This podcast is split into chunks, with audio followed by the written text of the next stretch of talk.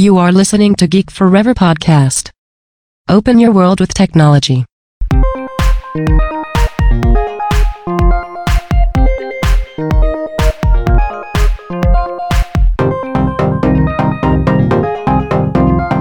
This is Geek Life.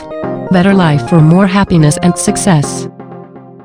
สวัสดีครับ ผมดนทราดนจากดดนบล็อกนะครับ และนี่คือรายการ Geek l i f e นะครับ รายการที่จะมาเสนอแนววิธีการพัฒนาตนเองนะครับ เพื่อเปลี่ยนแปลงชีวิตของคุณ และมุมมองที่คุณมีต่อตัวเองให้ดียิ่งขึ้นต้องบอกว่าข่าวการระบาดของไวรัสโควิด -19 เนี่ยที่กำลังกลับมาแพร่ระบาดอีกครั้งในไทยนะครับ หลังจากที่เคสใหญ่ที่เราได้เจอกันนะครับ ที่จังหวัดสมุทรสาครที่ กำลังแพร่ระบาดไปยังจังหวัดต่างๆ อยู่อย่างต่อเนื่องนะครับ อย่างที่เราได้เห็นข่าวกันในวันนี้ แน่นอนนะครับว่าเราเนี่ยอาจจะต้องกลับมาล็อกดาวน์กันอีกครั้งนะครับ รวมถึงรูปแบบการทำงานที่อาจจะต้องกลับไปทำงานที่บ้านอีกครั้งสำหรับใน EP นี้เนี่ยผมก็จะมาเสนอ 10 วิธีในการคงประสิทธิภาพสูงสุด เมื่อคุณเนี่ยทำงานจากที่บ้าน ซึ่งหลายคนเนี่ยอาจจะเคยได้ยินคำพูดที่ว่าอย่านำงานกลับมาทำที่บ้านนะครับ แต่สถานการณ์ตอนนี้เนี่ยหลายๆ บริษัทก็ เป็นสถานการณ์บังคับนะครับให้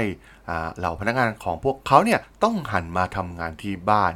ซึ่งแน่นอนว่าไม่ใช่เรื่องง่ายนะครับ ที่เราเนี่ยจะจดจ่อเมื่อเราอยู่ที่บ้านจดจ่อกับงานได้ เราอาจจะอยู่บนโซฟา หรือมีสัตว์เลี้ยงของเราเนี่ยคอยรังควานอยู่ หรือมีเสียงเครื่องจักรทำงานที่บ้านเพื่อนของเพื่อนบ้านเรา แล้วเราจะทำงานจากที่บ้านให้มีประสิทธิภาพได้อย่างไรนะครับ เมื่ออยู่ท่ามกลางสิ่งรบกวนเหล่านี้สำหรับวิธีแรกก็คือการเริ่มทำงานในตอนเช้านะครับ เมื่อเราทำงานจากที่บ้านเนี่ยให้พยายามเริ่มทำงานทันทีที่ตื่นนอน แม้มันจะอาจจะเป็นแนวคิดเก่าๆนะครับ แต่ก็เป็นสิ่งที่ได้ผล เพราะว่าในตอนเช้าเนี่ยเราจะตื่นขึ้นมาด้วยจิตใจที่สดชื่น แล้วก็มีพลังบวกเป็นอย่างมาก และเราสามารถทำอะไรได้มากมายอีกครั้งในตอนหัวค่ำ จอร์ดเดวิดเนี่ยผู้เขียนหนังสือ To Awesome How กล่าวว่าผู้คนที่ตื่นแต่เช้าตู่เนี่ยสามารถใช้เวลาในการออกกำลังกายในสวนสาธารณะทำสิ่งต่างๆ ที่คนอื่นแย่งกันในช่วงเวลาอื่นๆ ของวัน ช่วงเวลาในตอนเช้านั้นมีสิ่งดีๆ ที่มีประโยชน์มากมาย ที่หาไม่ได้ในช่วงเวลาอื่นของวันนั่นเอง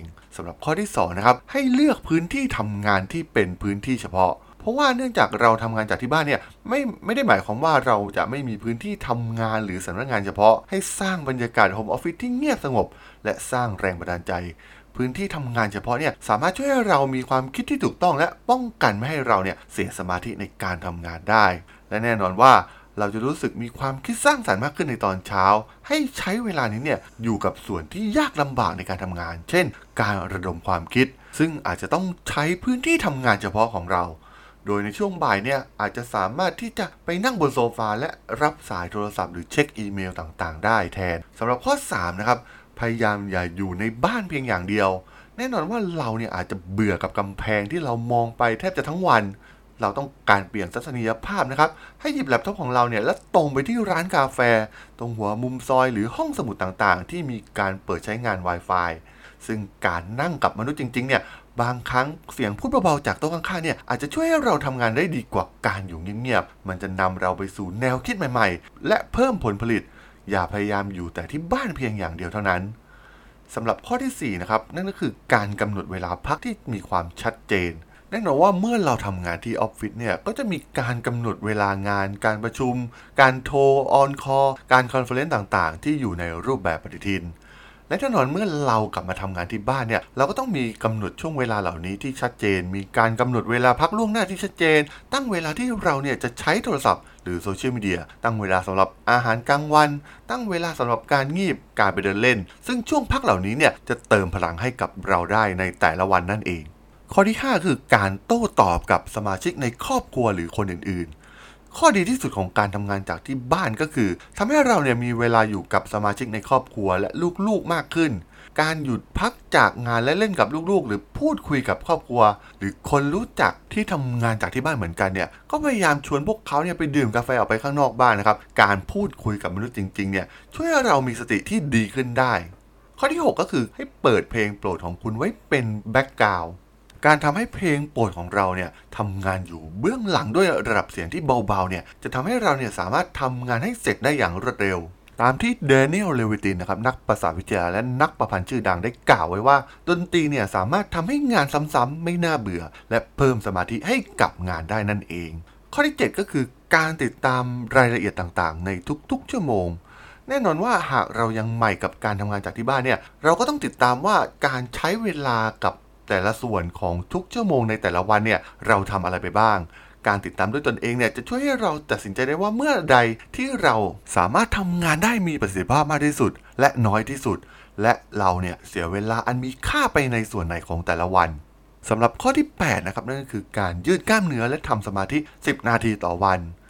การดื่มน้ำและยืดร่างกายอย่างเพียงพอเนี่ยจะทำให้เลือดไหลเวียนในร่างกาย และทำให้อารมณ์ดีขึ้นได้ อย่าพยายามนั่งเก้าอี้นานๆ ให้หยุดพักทุกๆชั่วโมง และให้อุทิศเวลา 10 นาทีในการนั่งสมาธิจะช่วยเพิ่มโฟกัสของเรา และลดโอกาสที่เราจะฟุ้งซ่านได้นั่นเองสำหรับข้อที่ 9 นะครับ ให้กำหนดชั่วโมงการทำงานแบบเฉพาะ หากบ้านของเราเนี่ยเป็นสำนักงานถาวร ให้กำหนดชั่วโมงการทำงานโดยเฉพาะ สิ่งที่ดีของการทำงานจากที่บ้านก็คือ เราสามารถเลือกเวลาทำงานที่ยืดหยุ่นได้ด้วยตัวเราเอง สมมุติว่าเราเนี่ยรู้สึกมีประสิทธิภาพมากขึ้นในตอนเช้า ซึ่งไม่ใช่ตอนเย็น เราสามารถกำหนดชั่วโมงการทำงาน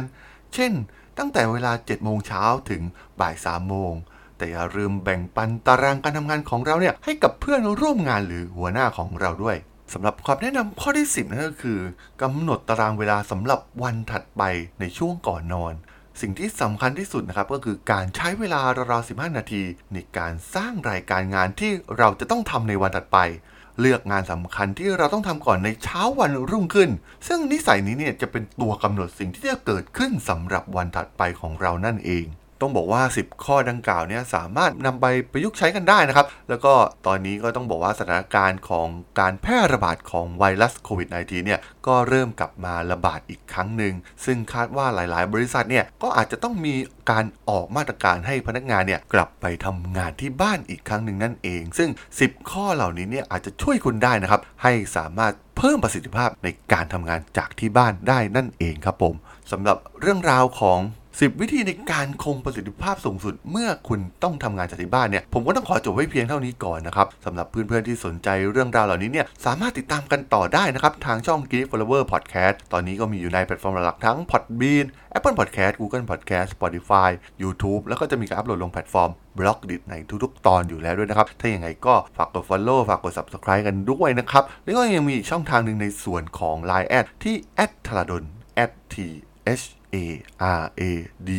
H O L สามารถแอดเข้ามาพูดคุยกันได้นะครับ ผมก็จะส่งสาระดีๆผลค่าดีๆให้ท่านในทุกๆ วันอยู่แล้วด้วยนะครับ ถ้าอย่างไรก็ฝากติดตามกันด้วยนะครับสำหรับใน EP นี้เนี่ย ผมก็ต้องขอลากันไปก่อนนะครับ เจอกันใหม่ใน EP หน้านะครับผม สวัสดีครับ